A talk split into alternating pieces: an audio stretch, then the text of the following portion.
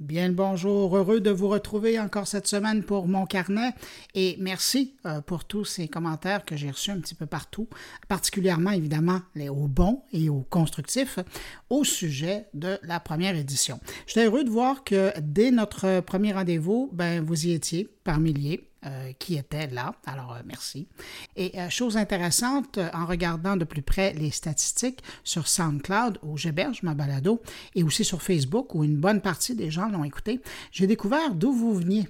Euh, et vous, vous étiez finalement. D'abord, très heureux de voir que vous étiez là et en bonne majorité au Québec, au Canada.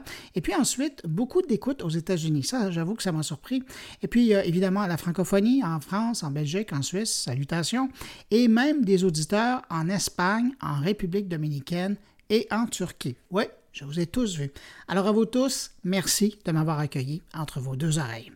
Alors, après ces notes d'intendance, si on regardait le sommaire, aujourd'hui, dans mon carnet, j'ai pour vous, évidemment, un clin d'œil sur l'actualité. Euh, d'abord, près d'un Québécois sur deux qui a acheté un produit sur le site Amazon en 2016, Google et son nouveau téléphone, ou devrais-je dire ses nouveaux téléphones, et puis Facebook pour rappeler à vos amis qu'ils vous doivent de l'argent. Puis j'aurai pour vous un entretien avec la directrice de Slingshot.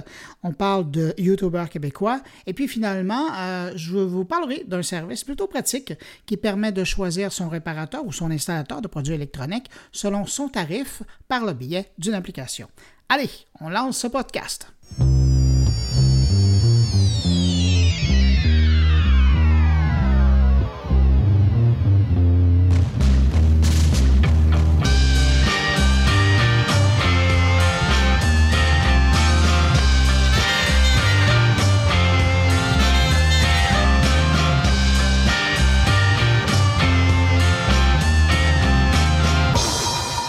Avez peut-être vu l'information passer comme moi cette semaine. Euh, il y a le Conseil québécois du commerce du détail euh, qui publiait les résultats d'une enquête qui nous apprend que près d'un Québécois sur deux, on parle de 49% euh, a acheté un produit sur le site américain Amazon en 2016.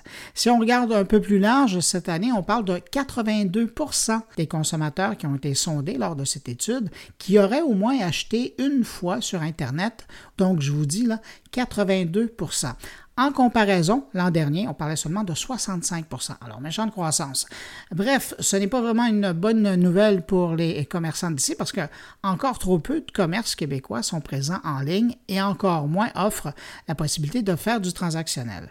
Et pour ce qui est des consommateurs québécois, alors eux, ils sont à des années-lumière devant les commerçants, puisque eux utilisent à fond l'Internet.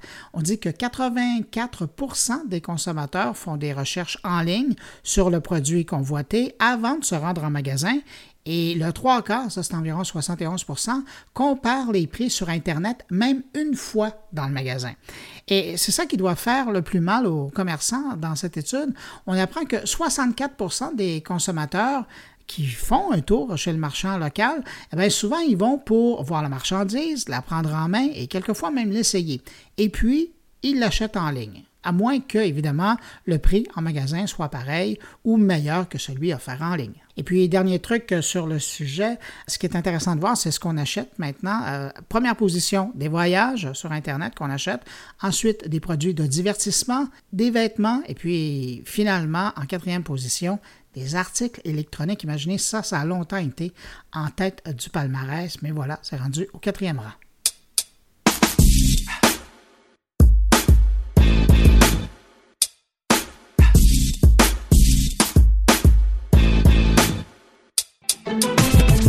Également, cette semaine, Google qui dévoilait son téléphone, enfin ses deux appareils, au nom évocateur, je trouve, de Pixel et Pixel XL.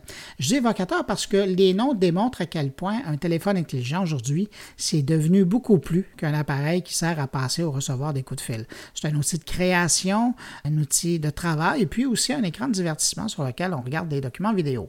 Donc, présentation de deux téléphones intelligents de la part de Google qui souhaitent, avec ces appareils, trouver une place entre Samsung et Apple, ce qui n'a pas vraiment été le cas jusqu'à maintenant avec euh, sa série Nexus dans le passé. Bien que l'appareil au premier écho semble vraiment valoir le détour, notamment pour sa caméra, je me demande sérieusement pourquoi Google met ses téléphones au même prix que ceux des deux autres alors qu'il pourrait attirer une clientèle en jouant avec ses prix plus intéressants. Mais bon, ils doivent savoir quelque chose que je ne sais pas.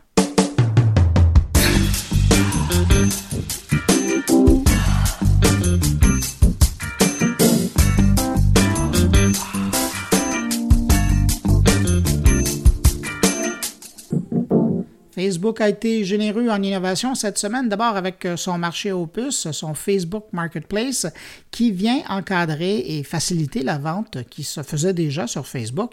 Euh, ça commence euh, aux États-Unis, au Royaume-Uni, en Australie et en Nouvelle-Zélande. Pas encore de date pour chez nous. Mais l'autre fonction que j'ai trouvée assez intéressante qui est sortie, pour le moment seulement aux États-Unis, c'est un module qui rappelle à une connaissance qu'elle vous doit de l'argent.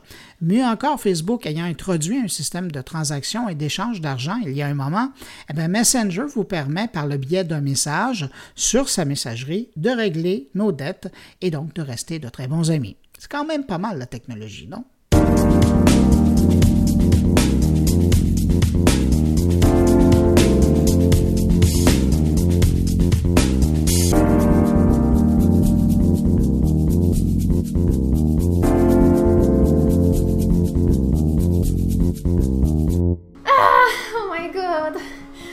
Hâte de filmer cette vidéo-là. Ah!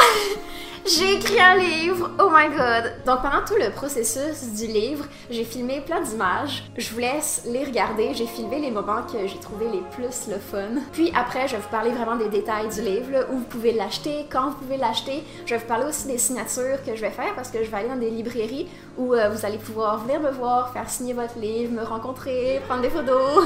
Puis il y a même une tournée en Europe qui est prévue mais je vais vous en dire plus à la fin de la vidéo. Donc voilà. En voilà une qui était heureuse. Et pour cause, c'est un extrait euh, d'une vidéo où la jeune youtubeur Emma Verdé annonçait l'existence de son livre à ses fans, livre qui euh, est sorti cette semaine à l'intention évidemment de ses milliers de fans.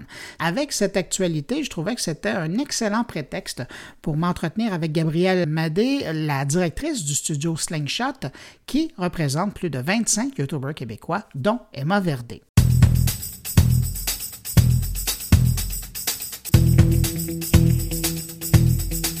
Gabriel, Slingshot, ça a un an un an de développement de représentation de YouTuber au Québec.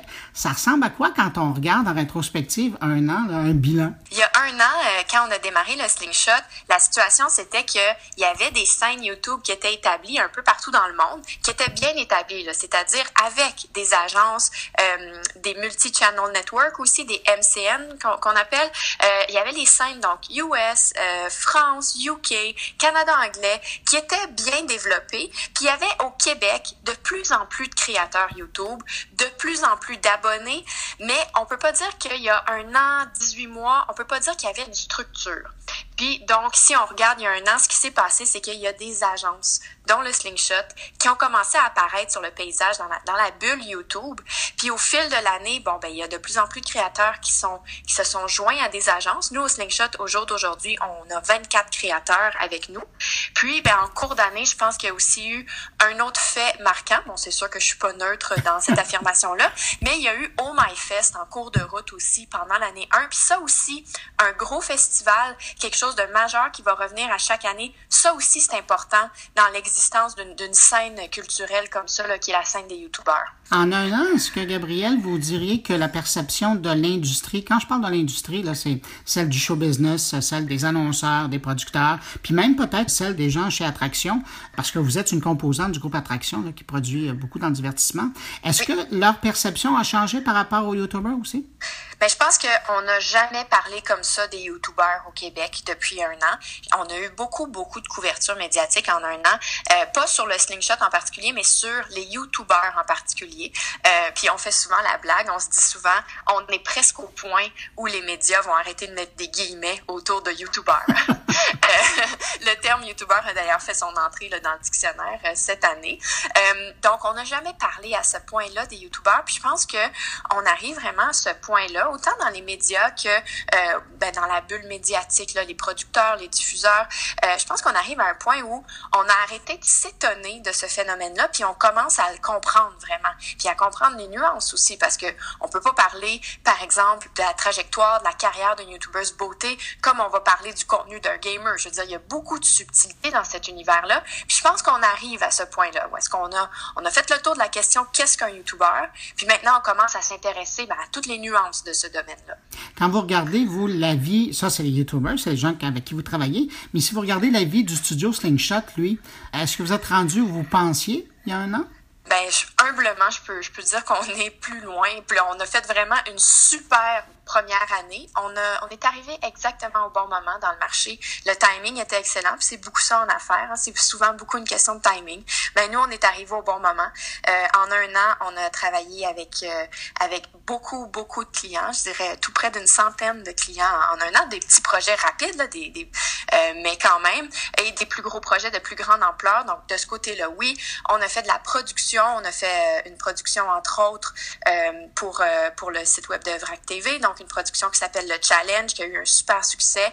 Euh, on a lancé un festival. On a aussi commencé, puis c'est ça qui est, qui est fantastique, puis qui est arrivé quand même assez rapidement. On a commencé à lancer aussi des produits dérivés avec nos créateurs. Euh, cet automne, on avait deux gros euh, projets qui arrivaient à leur aboutissement. Donc, on, a Cynthia Dulude qui a lancé une collection euh, de maquillage avec Studio Makeup et Uniprix. Puis on a Emma Verdé qui a lancé son livre hier. puis ça, c'est l'aboutissement ben de, de, travail de longue haleine. Puis on est très, très, très content d'où on est rendu au Slingshot après un an. C'est quand même intéressant. Est-ce que vous pourriez faire une comparaison entre le merchandising ou les produits dérivés? Est-ce que c'est aussi important pour un YouTuber que pour un artiste, par exemple, de la chanson ou de la scène? Ben, c'est une bonne question. Là. Je connais, je connais peut-être moins la réalité euh, des artistes euh, du domaine musical, mais euh, du côté des youtubeurs, c'est sûr qu'on peut vraiment dire que c'est comme le... Quand on dit qu'un youtubeur vit de YouTube, c'est le cas à peu près de la moitié des youtubeurs représentés au Slingshot, ils, sont youtubeurs à temps plein. ben, quand on dit qu'ils vivent de YouTube, d'abord et avant tout, ils ont des revenus publicitaires, donc le fameux AdSense, mhm. euh, qui ils monétisent leur chaîne. Ensuite, quand un YouTuber commence à prendre en notoriété, il commence à travailler avec des marques. Les marques l'approchent parce que ben, il commence à avoir une portée. Puis là, il y a des collaborations. Et ensuite encore, quand la notoriété s'est encore plus élargie, mais ben là, on commence à regarder du côté des produits dérivés. Fait que euh, c'est super le fun qu'on soit déjà rendu là avec euh, avec certains de nos créateurs. Fait que je pense que c'est naturel aussi, c'est normal. Faut faut vraiment voir les YouTubers on dit YouTubeurs, puis ça les attache vraiment à une plateforme en particulier qui est YouTube. Mais les YouTubeurs, c'est beaucoup, beaucoup des gens charismatiques qui partagent une passion, puis surtout qui se bâtissent une communauté. Euh, puis c'est cette communauté-là qu'on va vouloir ben, alimenter puis qu'on va vouloir stimuler avec toutes sortes d'autres produits hors YouTube, euh, d'autres projets plutôt hors YouTube. Parce que c'est ça qui est quand même fascinant quand on regarde ça, de toutes les personnalités qui font partie de l'environnement du divertissement, dans guillemets, c'est probablement les YouTubeurs qui sont le plus près de leur public. Ah oui, vraiment. Vraiment, euh, être YouTubeur, on, le dit souvent, ben, en fait, c'est nos YouTubeurs qui le disent eux-mêmes, c'est pas, pas un métier, là, c'est tout ton mode de vie, c'est toute ta vie qui y passe vraiment c'est tous les jours être un YouTuber parce que oui, bon, ils sortent pour la plupart une à deux vidéos par semaine. Ça, c'est une chose. Ils se produisent, ils, se montent, ils se tournent et tout ça. Mais tous les jours, ils sont en contact avec leur communauté. Puis, leur communauté, ils les voient vraiment, ben, plus comme des amis, plus comme des égaux euh, que comme euh, moi je suis la star au-dessus de ma communauté qui est en dessous. Vraiment pas. Ils les voient comme une très très euh, grande bande d'amis si on veut. Donc ils échangent avec eux au quotidien sur YouTube beaucoup sur Instagram, beaucoup Facebook, en message privé aussi. Ils reçoivent énormément, même de courriers, en fait. c'est très particulier, là. Fait que oui, très, très proche de leur communauté. D'ailleurs, euh, il y a des communautés qui prennent des noms, qui, qui, se, qui se donnent des noms. Euh, entre autres, hier, donc au lancement d'Emma Verdé, on a eu la chance d'avoir au lancement une quarantaine d'émanateurs. Je, vais revenir à, Emma parce que c'est quand même intéressant son histoire, mais euh, vous, là, vous en représentez 25 Vous envoyez probablement des centaines.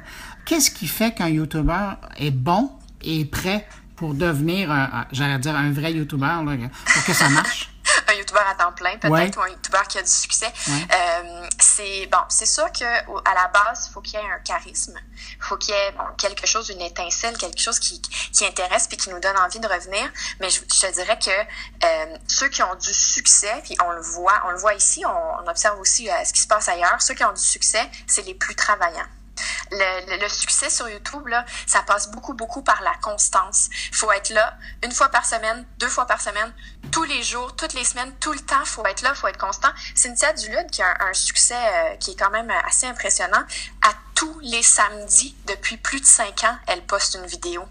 Il n'y a pas de pause à Noël. Là. Fait que c'est vraiment, c'est ça, le, un YouTuber à succès, c'est du charisme souvent une passion à partager, puis de la constance du travail. C'est vraiment ça, hein, du travail, du travail, du travail. Mm-hmm. Revenons donc sur Emma Verdé, c'était son, son, jour de gloire. Ben, cette semaine, c'était vraiment sa semaine parce que avec le lancement du livre, elle montre qu'en plus de vraiment séduire tout un public, autant ici qu'ailleurs, je pense notamment, il y a beaucoup de monde qui la suit en Europe. Emma Verdé, euh, c'est vraiment c'est une femme d'affaires aussi. Oui, ben, elle, ne se décrirait pas comme ça elle-même, mais, euh, mais, quand on la voit aller. l'affirmer. Ça hein? fait un an que je travaille avec elle, puis euh, c'est tout à fait ça. Elle est en train de, ben, de, de bâtir. En fait, il y a, y a un côté très euh, entrepreneuriat euh, dans YouTube, parce que faut se souvenir que tous ces YouTubeurs-là, Emma entre autres, ça a d'abord et avant tout commencé par eux qui décident d'aller s'acheter une caméra puis qui décident de se monter une chaîne. Puis après ça, qui déclinent ça sur Instagram puis qui changent leur ligne éditoriale et tout. C'est très, très, il y a un côté très entrepreneur ou YouTuber. C'est des one-man army, là, qui mènent vraiment leur affaire puis qui, ben, éventuellement vivent de ça puis donc euh, lancent des livres, là, comme dans le cas d'Emma. Fait qu'effectivement, il y a un côté très fonceur, entrepreneur.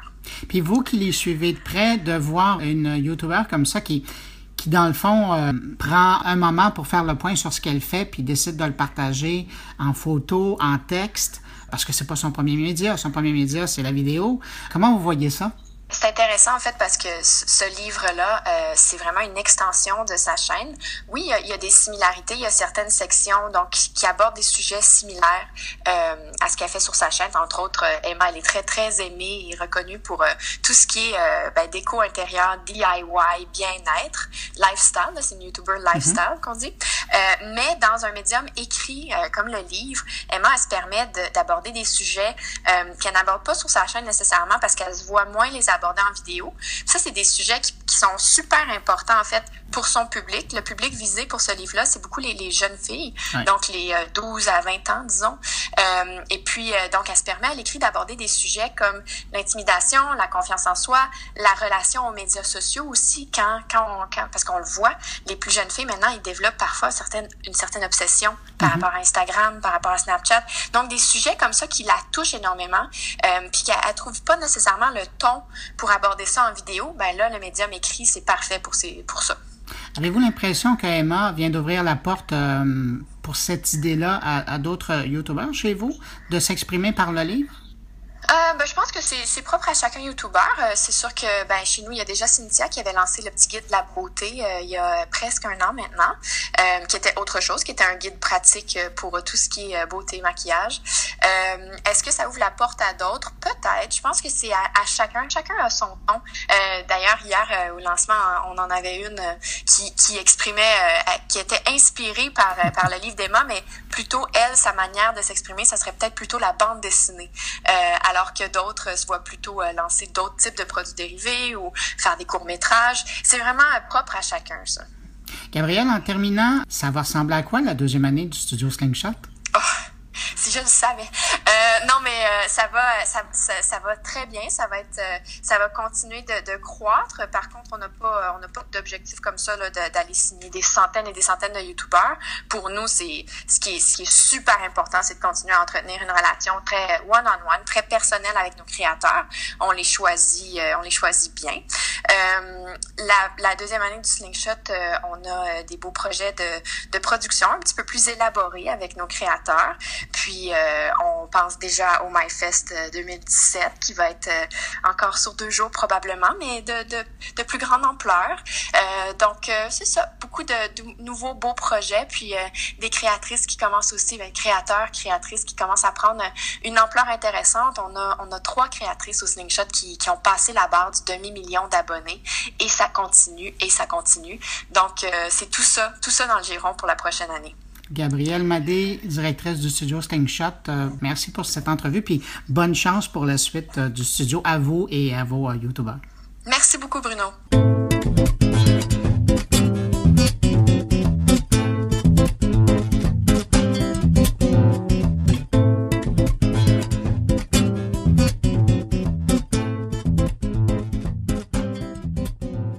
Je ne sais pas si vous le saviez, mais maintenant vous le saurez. Depuis quelques mois, je partage des rencontres en mode vidéo dans la section techno du site Canoë.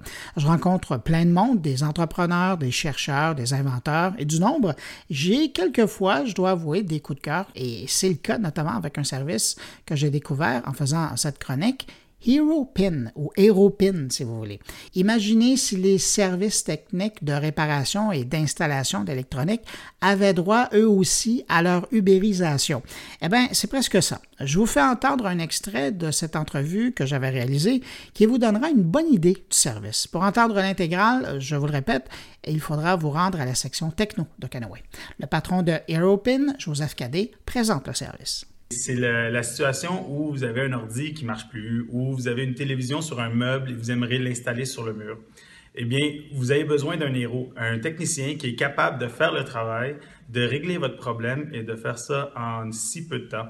Donc, c'est ça, HeroPin. C'est un technicien sur demande qui vient vous aider lorsque vous en avez besoin, que ce soit pour dépanner ou pour une nouvelle installation. Et est-ce que ces techniciens-là viennent rapidement quand on téléphone ou quand on essaie de les contacter? Effectivement, c'est l'objectif ultime. Euh, on essaie d'avoir un, technicien sur demande en dedans d'une heure. Euh, les techniciens sont sur appel, ils se connectent à la plateforme lorsqu'ils veulent travailler et lorsqu'ils ne veulent pas, ils sont tout simplement hors, ligne sur la plateforme. Donc, ceux qui sont, lorsqu'on ouvre l'application, on voit tous les héros, les techniciens qui sont alentour de nous, et on voit qui peut se rendre disponible euh, dans si peu de temps pour venir nous aider. Ben, évidemment, le parallèle est assez facile à faire entre Uber dans l'industrie du taxi puis vous dans l'industrie des, des techniciens des services qui sont déjà établis. Comment vous vous différenciez? Euh, on se distingue dans la simplicité. C'est un processus à trois clics. On ouvre l'application, on voit les héros alentour de nous, on choisit la catégorie pour laquelle on a besoin du support et on fait une brève description. Par la suite, ces gens-là offrent leur service et offrent leur service avec leur disponibilité en temps réel. Euh, donc, au niveau de simplicité, ça match exactement ce que Uber fait. Comment vous faites pour valider les compétences euh, techniques d'un individu? En fait, HeroPin est né d'une compagnie un peu plus grosse que, que HeroPin. C'est une compagnie qui s'appelle HomeSync, qui œuvre depuis huit ans déjà dans la technologie, dans la domotique, dans l'informatique. Et dans cette compagnie-là, c'est ces mêmes personnes qu'on identifie comme des super-héros qui prennent le temps, avec leurs compétences, de valider si nos héros ont les bonnes compétences techniques dans les différentes catégories et de s'assurer justement, encore une fois, qu'ils ont la bonne approche avec les clients. Parce qu'en bout de ligne, que ce soit chez vous à la maison ou dans votre milieu d'affaires, lorsque ces techniciens se présentent, il faut qu'ils soient polis, attents et courtois et évidemment compétents dans leur domaine. Pour le client, comment ça se passe? Donc, euh, moi, j'ai un problème ou j'ai une situation où je veux installer quelque chose ou je veux réparer quelque chose. Euh, qu'est-ce que je fais? Premièrement, vous allez sur le Apple Store ou le Google Play, vous téléchargez l'application HeroPin et là-dessus, ça prend vraiment trois petites étapes. Vous voyez tout simplement, en première vue, vous voyez tout simplement les héros alentour de vous. Ensuite, vous choisissez la catégorie pour laquelle vous avez besoin d'aide. Encore une fois, c'est pour installer une télé au mur. Vous choisissez la catégorie télévision. Et par la suite, vous décrivez votre situation. Donc, moi, j'ai une télé Samsung 50 pouces et j'aimerais qu'elle soit installée au mur. Par la suite, vous allez recevoir automatiquement 3, 2, 3, 4, 5 offres de différents techniciens dans les parages qui sont prêts à vous aider. Et selon les pins qu'ils ont mérités par le passé, vous choisirez la personne la plus apte et la plus disponible à venir vous aider. Au niveau de la tarification, comment ça se passe? Euh, dans le cas de diagnostic, ça arrive que parfois les techniciens chargent tout simplement 20-25 pour venir sur place et voir quel est le problème. Et pour afin d'éviter le doute. Donc en gros, ce qu'ils viennent, ils viennent, ils découvrent c'est quoi le problème et par la suite, ils vont soumettre une deuxième demande sur place que vous pouvez accepter sur le moment présent. Si vous n'êtes pas sûr d'accepter la deuxième demande, il n'y a pas de problème. Vous dites merci au technicien et vous procédez avec votre journée. Est-ce qu'on peut relancer une demande en disant j'ai ce diagnostic-là? Exactement. Et puis avoir d'autres offres? Exactement. Donc, si le temps court et vous n'avez pas nécessairement le temps de régler le problème parce qu'il prend plus de temps que requis, vous pouvez le lendemain ou le surlendemain renvoyer une deuxième demande avec le diagnostic. Et si vous avez mis ce technicien qui était venu chez vous comme technicien préféré, mais lui, il va paraître automatiquement comme un, un héros préféré sur la plateforme. Et lui, lorsqu'il va soumissionner, il va être tout de suite monté en haut de la page pour voir comme quoi que c'était un héros que vous avez mis en tant que, en tant que héros préféré. Merci. Merci à vous.